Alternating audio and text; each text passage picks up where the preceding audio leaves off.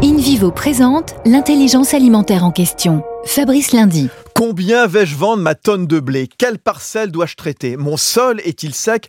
Autant de questions que se pose un agriculteur avec des réponses de plus en plus souvent apportées par le digital. L'agriculture effectue elle aussi son virage numérique avec cette problématique de produire plus et mieux.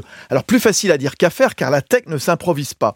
Apprendre, comprendre, bien utiliser ces nouveaux services, c'est la raison d'être du concept Ferme Leader d'Invivo, un réseau d'exploitation qui teste des outils innovants avec les coopératives. Système les agriculteurs expriment leurs besoins, des entreprises leur proposent leurs inventions, lesquelles solutions sont jugées par leurs futurs utilisateurs? Une véritable co-construction. Aujourd'hui, plus de 350 agriculteurs et 21 coopératives sont engagés dans le réseau. Premier groupe coopératif agricole français, InVivo s'engage pour une croissance durable en créant l'intelligence alimentaire, le lien entre la terre, ceux qui la cultivent et ceux qui s'en nourrissent.